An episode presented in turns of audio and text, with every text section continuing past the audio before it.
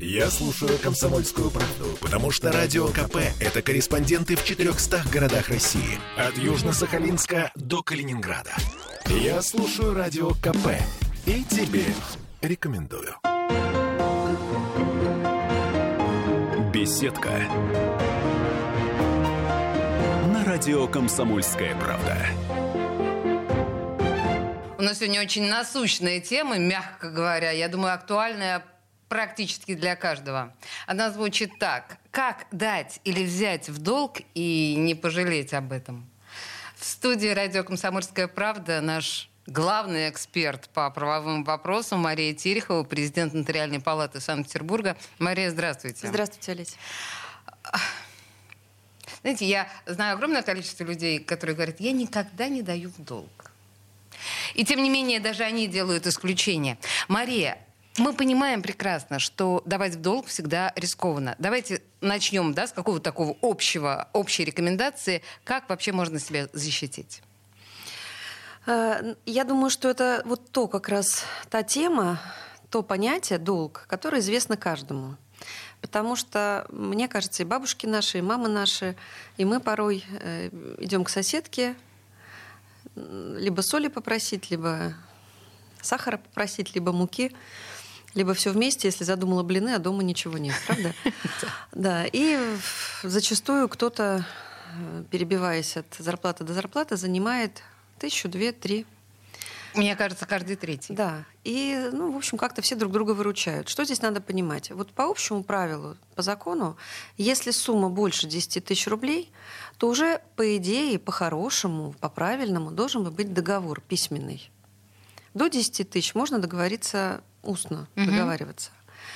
А потом уже письменно. Я точно понимаю и отчетливо понимаю, что между близкими друзьями, между близкими родственниками, когда даются взаймы денежные средства, даже серьезные суммы, не всегда пишутся договоры. На честном слове. Ну, это уже уважение друг к другу, уверенность друг в друге, что этот человек точно меня никогда не подведет, и деньги будут возвращены. Это вопрос доверия. Знаете, мне кажется, тут даже гораздо сложнее, если у тебя друг попросил в долг, предположим, сто тысяч, серьезную сумму, и ты говоришь, да, только расписочку мне, пожалуйста. Не поворачивается язык такое сказать. Он же твой друг, ты же ему доверяешь. Есть такой нюанс, угу. но я хочу сказать, что все-таки в среде людей, у которых есть сто тысяч рублей, к этому, наверное, отношение более прагматичное. Ну, угу. на всякий случай давай подпишем. На всякий случай давай подпишем. Но здесь вряд ли мы можем говорить про «на всякий случай». Ситуации могут быть разные, разные совершенно. Предположим, действительно, у вас есть друг, которому вы доверяете и готовы дать ему в долг нужную ему денежную сумму. Естественно, вы понимаете, что этот человек вам деньги вернет. Но, к сожалению, жизнь наша сложна, многообразна и иногда трагично, печально. Обстоятельства могут измениться. Из человека может произойти самое страшное в любой момент. То есть, ну, к сожалению. Угу. По дорогам мы и ездим, и ходим, и летаем, и, ну, всякое разное происходит. И здоровье, бывает, подводит в самый непонятный момент. И тогда деньги возвращать уже кто должен? Кто? Наследники. Угу. И дальше уже разговор у тебя идет не с твоим добрым другом, которому ты доверяешь много-много лет, и ни разу он тебя не подводил, а с его родственниками. Mm-hmm. А там разговоры могут быть разные, и ситуации могут быть разные. Кто-то знает про долг и соглашается с тем, что да, я знаю, что мой любимый умерший, ну, кто-то родственник, тебе должен, поэтому я как смогу, так верну. А кто-то говорит, нет, ничего не знаю. А я тут при чем? Какие деньги? Нет, не было никаких денег. И формально он прав. У вас же нет письменного договора, а сумма больше десять тысяч рублей. Поэтому морально прав тот, кто дал деньги в долг, а формально прав, юридически прав тот, кто не отдает, потому что нету документа, нету подтверждения. Хм. Поэтому, если мы говорим о серьезной сумме денег, которую берем или даем в долг, серьезность у каждого своя. Да, для кого-то и пятнадцать тысяч – это очень серьезные деньги, и человек рассчитывает, как же я буду их возвращать. А для кого-то и миллионы – это миллионы серьезные деньги. Что нужно сделать? Во-первых, обязательно должен быть письменный договор. Это первое непременное правило. Именно договор, не расписка. того, кто взял в долг. Простите, в чем разница? А разница в том, что расписка существует только в подтверждении договора заключенного. Mm. А если договора нет, а есть только расписка, подписана только одной стороной, заемщиком, то не факт, что судья посмотрит на эту расписку как надлежащее доказательство. То есть договор – это документ, подписанный двумя участниками двумя. сделки. Да. Кто дал в долг – это заимодавец. И тот, кто взял в долг – заемщик. Угу. Хорошо. Закон предоставляет возможность выбора вот таким людям, какая форма договора будет – простая письменная или квалифицированная, то есть нотариальная. Выбор за людьми. Но я хочу сказать, что простая письменная лишь дает гарантию того, что ну, вы вроде как соблюли формальность, но никто не доказал, кто подписал этот договор.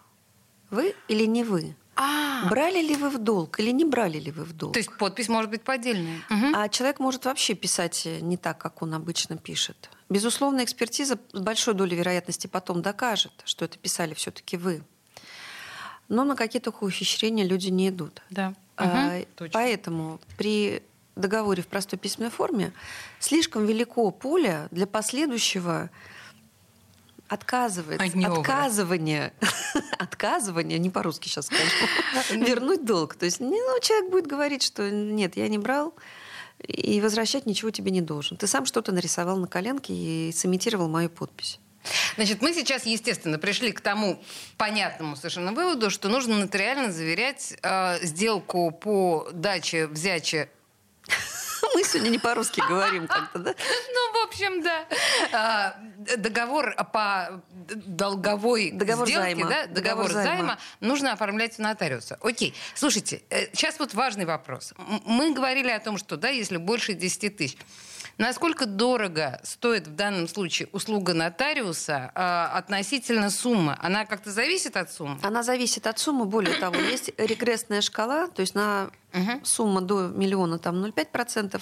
То есть там абсолютно вообще ни о чем, понимаете, да? Абсолютно то есть это... спокойные тарифы. Uh-huh. Более того, чем выше сумма, тем ниже тариф.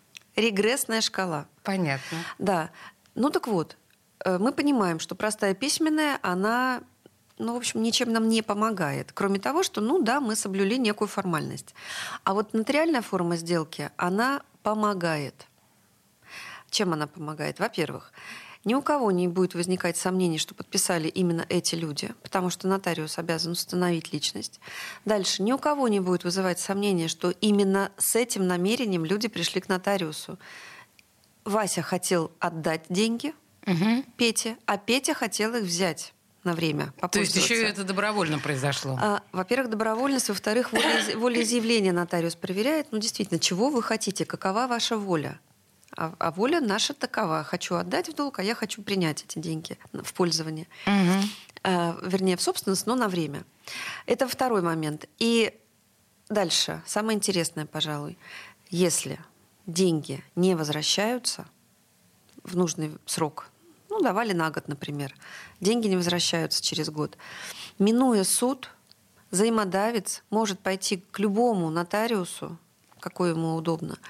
Даже ну, в не Санкт-Петербурге, к тому, даже да. не к тому, ну, вот где... если мы в Санкт-Петербурге, да, по месту исполнения обязательств в Санкт-Петербурге, предположим, так. К любому нотариусу и сделать, попросить сделать исполнительную надпись. То есть в бесспорном порядке нотариус даст распоряжение о том, чтобы... Петя, который деньги не возвращает, вернул Васе эти деньги. И уже сразу с исполнительной надписью такой кредитор, заимодавец, идет в службу судебных приставов, минуя суд. Хм. Ничего себе! Как это просто! Это называется, а мужики-то не знают. То есть, ну вот, понимаете, ну, как бы, да. Это же совершенно... А мы расскажем, а вы спросите, а мы скажем. А, а мы скажем, да. Нет, действительно, столько проблем, ссор, драм и трагедий по поводу вот этих вот там дать, взять... Да. А всего-то, казалось бы, если мы говорим еще о регрессивной шкале оплаты нотариуса, то есть там сумма-то вообще смешная и ничтожная. Ну, то есть про экономию какую-то тут даже говорить не приходится, что мы подписали... Это так просто себя обезопасить. Да, мы подписали без нотариуса для того, чтобы сэкономить наши деньги. Ну, такая себе экономия, я хочу сказать. Дальше рассказываю, как себя обезопасить, угу. когда мы берем в долг. Вернее, когда мы даем в долг, когда мы берем, мы должны себя обезопасить, свое здоровье, чтобы мы смогли это вернуть. пожалуй, так. А вот когда мы даем в долг, то добрый совет обеспечить еще и себе залог неким имуществом. Как это? Должника. Желательно недвижимым. Объясняю, почему. Если вы дали в долг человеку, а он злонамеренно не хочет вам отдавать, возможно, он сразу понимал, что он вам не отдаст. Возможно такое. Так. И бывает такое, к сожалению. Даже если глаза очень честно выглядели в момент, когда он брал деньги и клялся. А у него нет имущества. Ему не с чего отдавать. И он всячески будет вам рассказывать, что, дорогой, работы нет, ничего нет, имущества нет. Бедный я несчастный, сирый и убогий. Так, стоп. Вот на этом моменте я сейчас Марию Терехову прерву. Маленькая, как это сказать, интрига, да? Повесим перед рекламной паузой.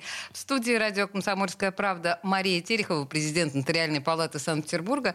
Мы разговариваем о том, как бесплатно брать, э, как безопасно брать, а главное, давать в долг.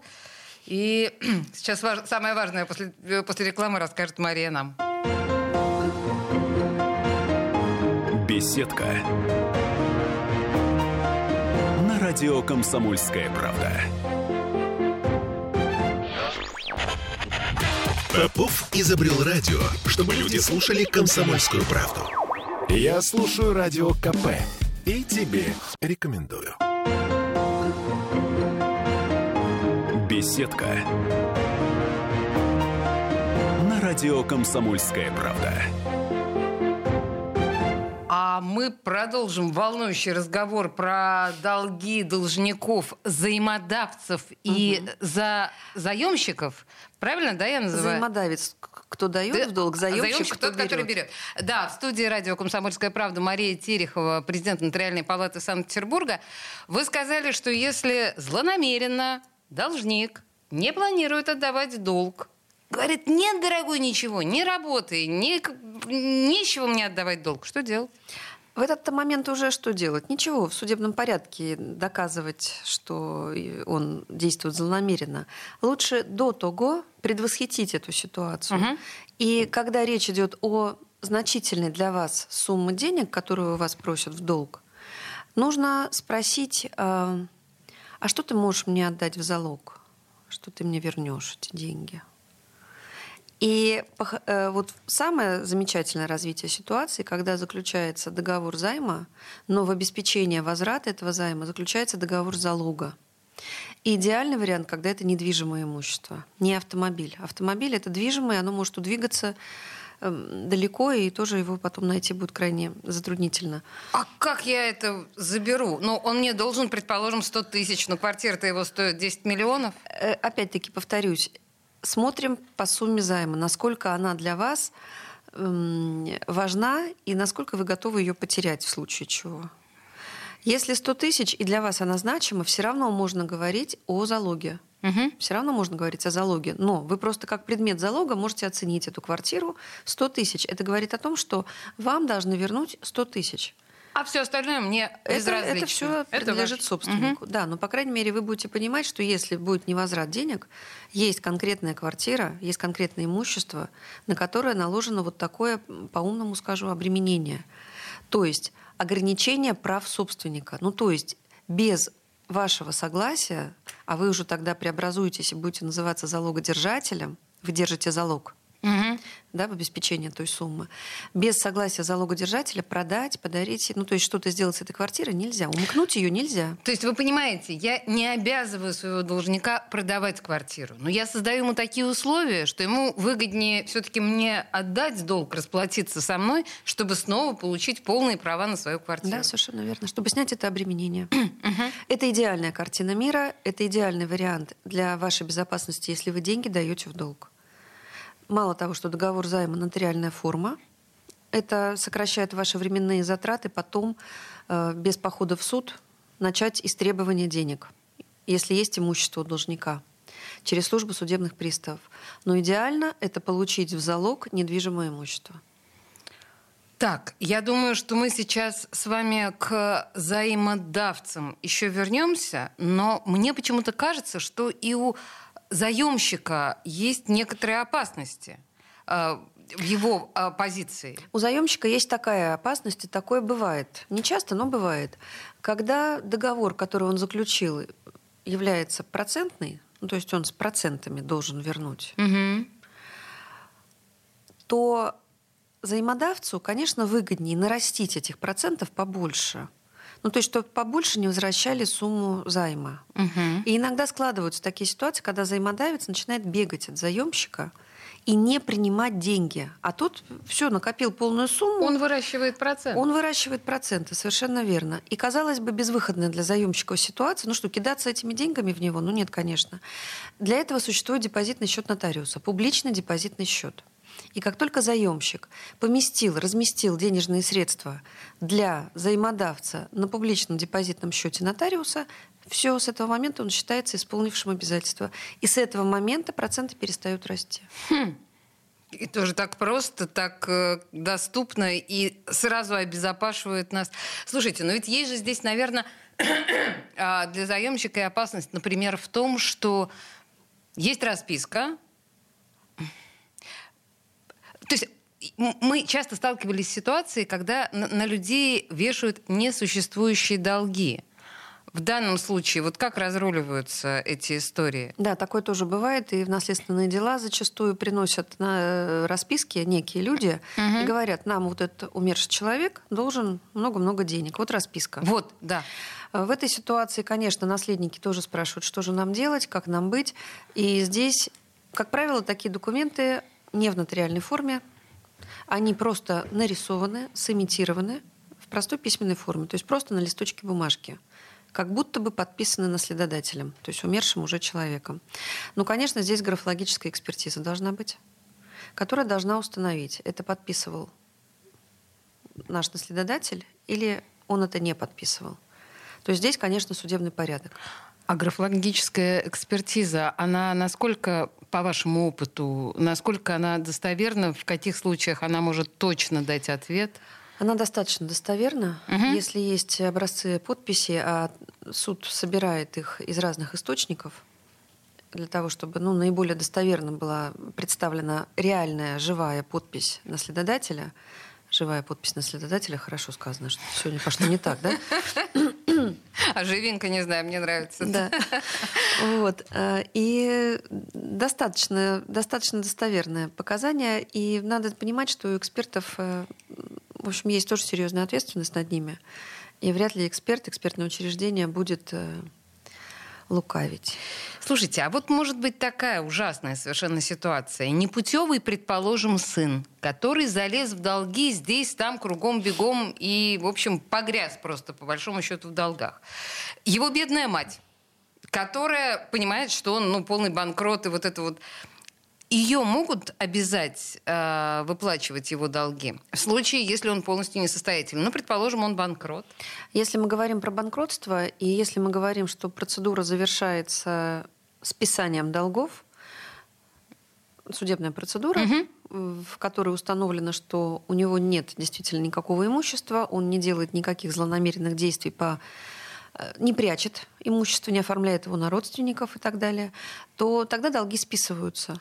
Вообще, то есть, он, то есть, чист, вообще он чист, ничего... он никому ничего не должен, но при этом на него налагается ряд ограничений. Он не вправе в течение пяти лет брать другие долги, об этом извещаются все кредитные учреждения, и, ну и так далее, и так далее. Он наказан, а человек, который ему отдавал в долг, он ничего он не получает? Он наказан дважды. Ха, понятно. Так. Никто не говорил, что мир справедлив. Да.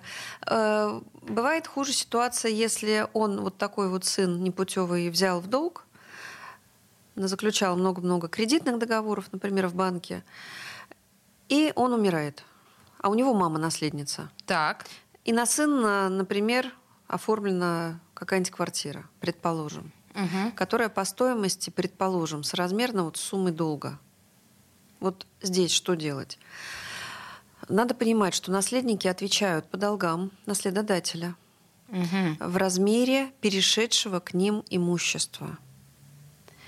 То есть может так сложиться, что мама, предположим, после сына наследство примет наследство — это квартира, которая стоит, предположим, пять миллионов. Угу. И долг пять миллионов. Но вот может так получиться, что она вынуждена будет в силу для возврата долга эту квартиру, этой квартиры лишиться. А если она не примет наследство? А если она не примет наследство, ну, значит, долги к ней не перешли. То есть а, да. в случае, если умер серьезный должник, ну, крупный должник, то, может быть, лучше его наследство и не принимать в этой ситуации. Ну, сложно Я... говорить лучше, не лучше. Всегда да. в любом наследственном деле есть нюансы. Угу. В любом наследственном деле есть нюансы. Но просто надо иметь в виду, что если наследник наследство не принимает, то он не принимает и пассивы, и активы. То есть и квартиру, и долги не принимает. И заставить его платить нельзя. Если долг у сына, предположим, был двадцать миллионов, а квартира, а квартира пять, пять, то мама только пять и погасит. пятнадцать на нее, на ее имущество и на ее какие-то другие не могут перейти. Хорошо, принято. У меня еще такой странный вопрос. А проценты, вот о которых мы с вами в какой-то момент говорили, но это вообще законно, когда частное лицо э, требует проценты? То есть оно же не банк, оно не какое-то кредитно-финансовое какое-то учреждение. Частное лицо, он имеет в рост э, право давать деньги? По закону? Хороший вопрос. Хороший вопрос. Ну, можно додаваться до сто семьдесят второй статьи Уголовного кодекса «Незаконная предприниматель... банковская деятельность». Вот. Я тоже чувствую, что тут есть какой-то, какой-то то залог. То есть есть критическая масса все-таки. Угу. Хорошо, я поняла. Значит, давайте подытожим. У нас буквально с вами осталась минута. А если мы берем или даем в долг, причем на самом деле важно, что и для заимодавца, и для заемщика одинаково важно оформить документ правильно через нотариуса, начиная примерно с десяти тысяч. Да? С десяти. Не примерно, а десять тысяч – это тот предел. До десяти тысяч можно брать по устному соглашению в долг. Свыше десяти тысяч по правильному должен быть договор письменный. Значит, если вы не поняли, чем рискует тот, кто дает деньги, и тот, кто берет деньги, переслушайте программу сначала, потому что рискуют оба. И на самом деле обезопасить себя нужно обоим. В студии у нас была наш замечательный эксперт по праву Мария Терехова, президент Нотариальной палаты Санкт-Петербурга. Большое вам спасибо. Спасибо вам. Беседка. На радио «Комсомольская правда».